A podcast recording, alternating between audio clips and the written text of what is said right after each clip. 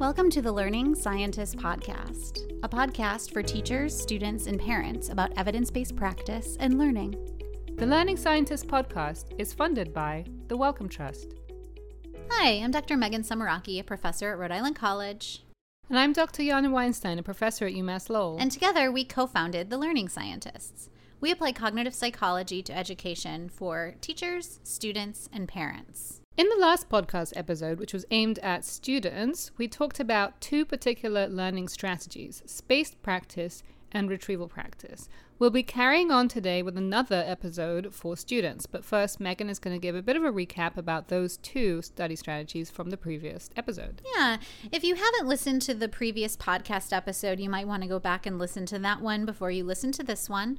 But just to briefly recap, spaced practice is all about spacing your studying over time. So rather than studying for one long cramming session right before an exam, take that same amount of time and break it up so that you're studying maybe 30 minutes each day or even just every other day for your courses so that you're always studying for upcoming exams and you're not just cramming the night before.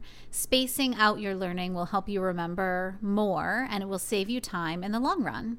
And the other strategy was retrieval practice. And this is all about bringing information to mind and producing what you know. So, to practice retrieval, you can just take a blank sheet of paper and try to write out or even sketch everything that you know about a topic or everything that you can remember or you can take practice tests or answer practice questions. You might even get together with a friend and try to ask one another questions and produce the information. Really, anything that involves bringing information to mind and either writing it down or saying it out loud is retrieval practice. So, space practice and retrieval practice are the two really important strategies that we want to make sure that you're using. But beyond that, there are four additional study strategies that have also received quite a lot of evidence from cognitive psychology. And we're going to talk about those additional four strategies today. So, the four strategies, just first of all to list them for you, are interleaving, elaboration, dual coding, and concrete examples. We'll take each one of those in turn and we'll start with interleaving. The idea behind interleaving is that you'll be mixing up the types of things that you're studying in one study session. So, this is within one particular subject, not mixing up all of the different subjects you might be studying. But let's say you're studying something for a math test or math quiz, and you have some problems to solve. Now, one way of doing it would be to solve the same type of problem over and over again. Not the same exact one, obviously, but different versions of the same type of problem to kind of get into the swing of things. That's not interleaving. That might be known as blocking. So you're blocking together similar problems. Now, interleaving would be mixing in different types of problems. So you can imagine that doing this would actually be harder, right? So you're jumping around from different types of problems and you have to think on your feet about what strategy you would apply to each problem. But the research actually shows that by doing the studying in this interleave fashion, you're then going to be better at solving the different problems later on. So that's an example from math, but really you could interleave other ideas from other subjects as well. The goal is really to interleave anything where you need to be able to tell the difference between two ideas. So in math, when you're on a math test, you're going to need to solve a bunch of different types of math problems, but you need to do more than just know how to solve the problem. You actually need to be able to identify what type of problem it is on the test and then apply the correct strategy or the correct solution. And so, anytime that you need to be able to compare and contrast or tell the difference between two things, interleaving can really help.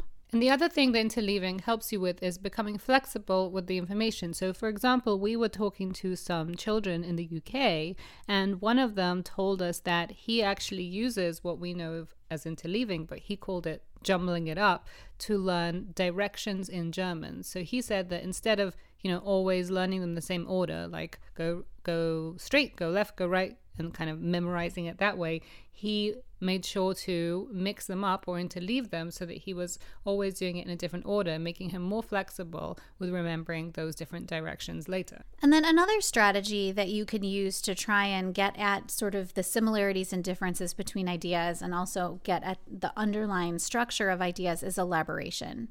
And their elaboration can mean a lot of different things. There's a lot of different ways to utilize elaboration.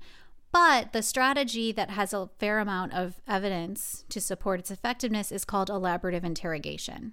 So, elaboration really just means to sort of add stuff or continue to um, connect things that you already know to the stuff that you're learning. And interrogation means to question. And when you use elaborative interrogation, you're basically asking yourself a bunch of questions about how and why things work, and then trying to find the answers to those questions. So, for example, let's say you're studying or learning about the world wars. And you might go in and ask yourself a bunch of questions like how did World War I start? How did World War II start? Why did the wars happen? Who was on each side? What were the different types of um, weaponry that were used, and so on. And you would just ask yourself a whole bunch of questions and then try to find the answers to those questions this is really this is going to help you learn the main ideas but also to really get at the underlying structure the the deep understanding that you're trying to achieve. And another thing you can do with elaborative interrogation is just take two ideas and compare and contrast them.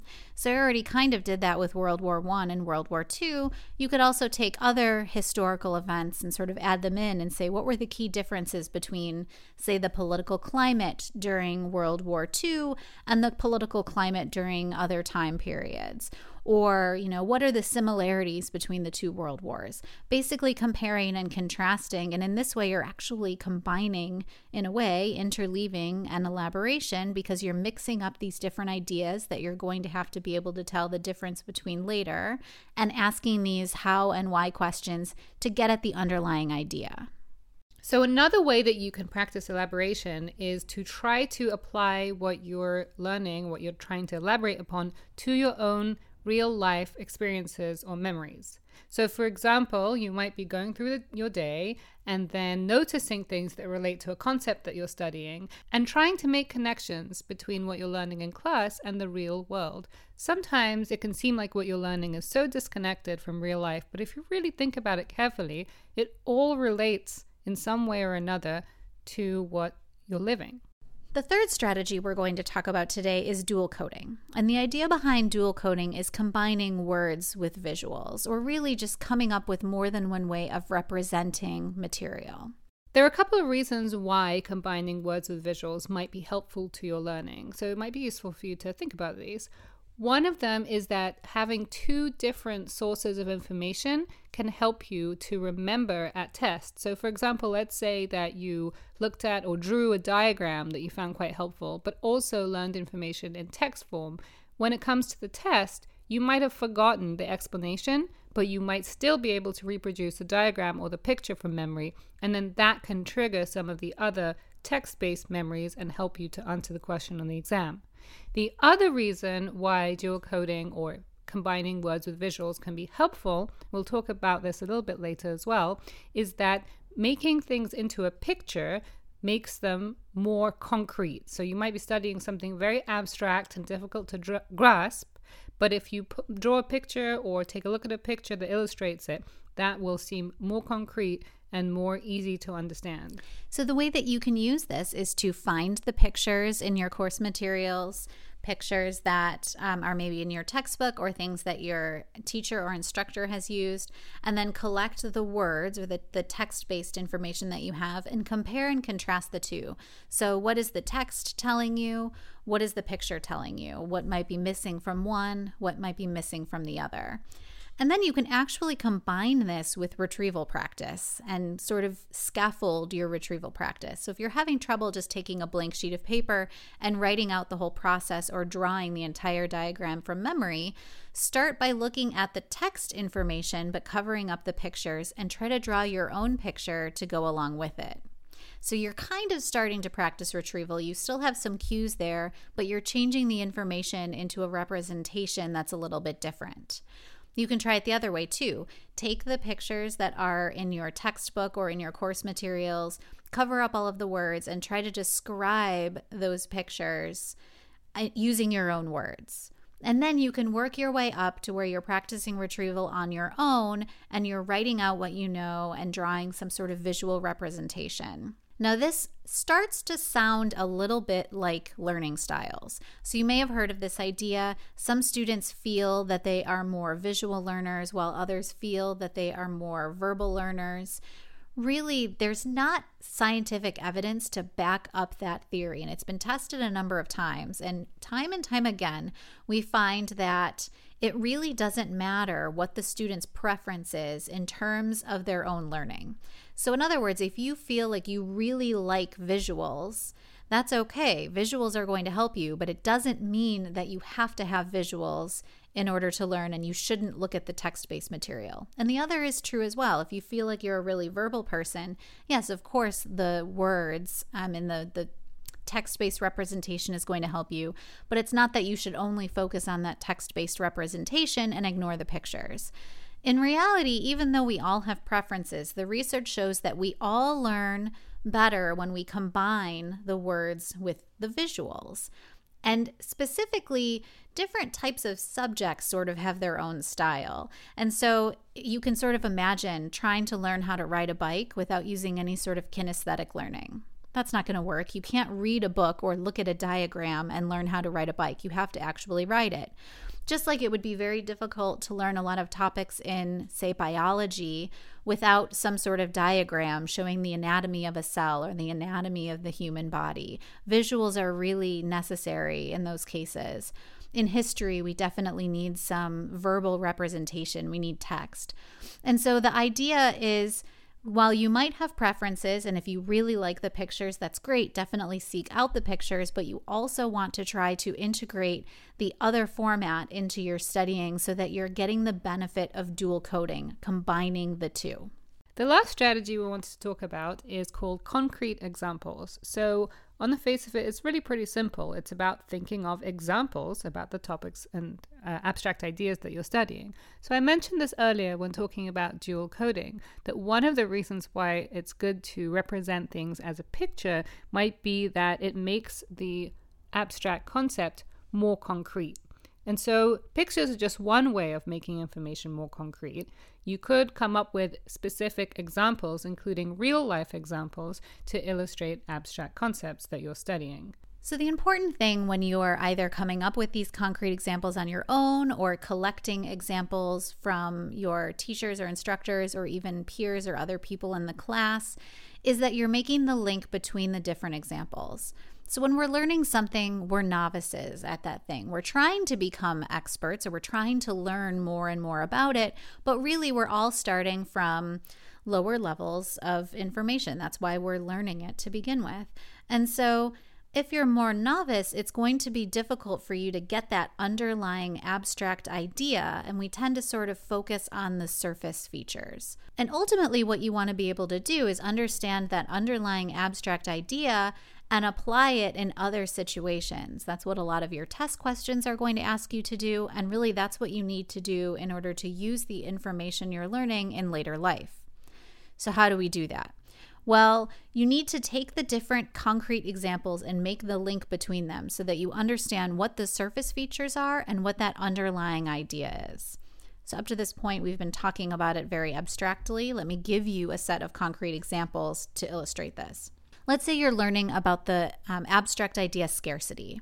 And the definition of scarcity involves when things become more and more rare or scarce, it drives the price up, and there's a lot of different pieces that go along with this. So, one concrete example that you could maybe come up with on your own, or you might find in a textbook, or your teacher might have used it, is the concept of airlines and airline tickets. When the flight is a fair amount away, maybe a couple months away, the tickets for the flight are probably going to be more reasonable. But as it continues to get closer and closer to the flight time and seats become more and more scarce, people keep buying up the seats, and so the available seats are getting smaller and smaller the ticket price is going to drive up. And it's going to be very difficult to buy tickets for a flight that's happening tomorrow. So those tickets are becoming scarce. That's one concrete example, and that's great. But later on, if you're trying to remember scarcity, if you don't remember the entire example, if you just think, oh, it was something about airline tickets, that doesn't really help you get the underlying idea. You're just going to remember airline tickets, and that, that certainly isn't going to help if you can't remember the rest of it. So, what you want is another set of concrete examples. Even if your teacher or instructor has only given you one, you want to try to come up with or find others so that you can make the link. So maybe you um, find a concrete example about concert tickets. And the closer you get to a concert, if uh, some sort of musical performance or even um, a play, theater of some sort, the closer you get, the more those tickets are going to cost as they become more rare. And then you might even try to come up with examples that are very different, something that doesn't involve tickets or doesn't involve some specific event. So, a really different concrete example of scarcity is water during a drought. When there's a drought, water becomes scarce, so there's less water available. But that doesn't mean that the closer you get to some event, the more expensive water becomes. Perhaps the price of buying bottled water in the store might increase, or the, the cost of um, your water bill might increase but really the big deal is that there's this it's this limited resource that we all need. So within a given household you're going to treat water differently. During a drought if the city or the town isn't allowing people to use more than a certain amount of water per day you're probably not going to waste your water on a water balloon fight or running a sprinkler just to run through and play. You're going to save it for things that are really necessary, like drinking and cooking. Bathing, those sorts of things. And so you're treating the water differently. The value of the water to you is higher during that drought.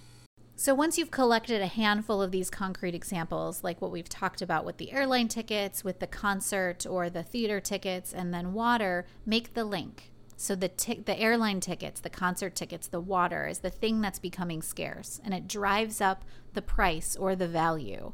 So the airline tickets become more expensive, the theater tickets become more expensive, and then water just becomes a resource that you're not going to use as much. So it it its value increases, but it's not necessarily value in terms of money. It's value in terms of what you're going to use it on. And if you can take those three examples, or however many examples, and make the link sort of describe how they work together and how they all describe this abstract idea of scarcity, that really helps you understand the idea and will make it easier for you to recognize scarcity within other examples in the future. So, those were some concrete examples of the abstract concept of scarcity. What would happen if you made up an example or found an example that wasn't quite right? This is where it is really important that if you are making up your own examples rather than finding them in your textbook or from your teacher's materials, you should really check with your teacher or instructor to make sure that the example does apply. And if you're studying in groups, you can sort of check one another's examples and pool the examples together because sometimes it is difficult to come up with them. And so if you're working together to create them, you can sort of talk through them and try to figure out is this really a good example? Isn't it a good example? And just engaging in that process is going to be helpful. And then you can ask your teachers or your instructors. And actually, if you go on our website and look at the videos, we have another concrete example of scarcity where I dressed up as a Pokemon character. So um, that has the additional memorability of me looking ridiculous, but you'll see another way of illustrating the abstract idea of scarcity there. And this might be a good time for us to let you know that we do have the resources that you can access on our website www.learningscientists.com org, and there you will be able to find these videos that I just mentioned, one per strategy, and also one video that was made by someone else but summarizing the six strategies. You can also find, uh, obviously, this podcast, uh, but also blogs, some of which are written by students using these study strategies. You can also find downloadable materials in the form of both posters and PowerPoints. You'll probably want to download the posters because they summarize how to do each of the strategies that we've talked about in this episode and the previous one in just one poster per strategy that you can print out, put on your walls, and then follow along to see how to use each strategy. We certainly don't expect you to remember every single strategy after listening to one or two podcasts. That really doesn't make any sense. We're creating two different podcasts to try and space the presentation of the two really important ones, spacing and retrieval. Really, you're probably not going to overhaul everything you do when you study just in one go. It's going to happen in smaller pieces. So, we really recommend that you start with spacing and retrieval practice. And as you become more comfortable with those, or you find the need to compare and contrast different ideas or underla- understand abstract ideas more, really start to add the other strategies into uh, your independent learning. And that should really help you both remember the information that you're trying to learn for tests, exams, or other assessments, but also to be able to remember this stuff as you continue on through schooling and move on to your careers and just general life. And just a final word of warning we've mentioned this throughout, but these strategies might not feel really easy right away. You'll need to practice them and watch your results over a long term rather than just immediately hoping to achieve, um, you know, perfect performance and then giving up. So, really give these strategies a chance, just like with any habit. If you haven't done so already, please go on iTunes and rate, review, and subscribe to our podcast. It really helps others find the podcast so that they can learn about the science of learning too. Thanks, and we'll see you next time. Thanks for listening. The Learning Scientist podcast is funded by the Wellcome Trust.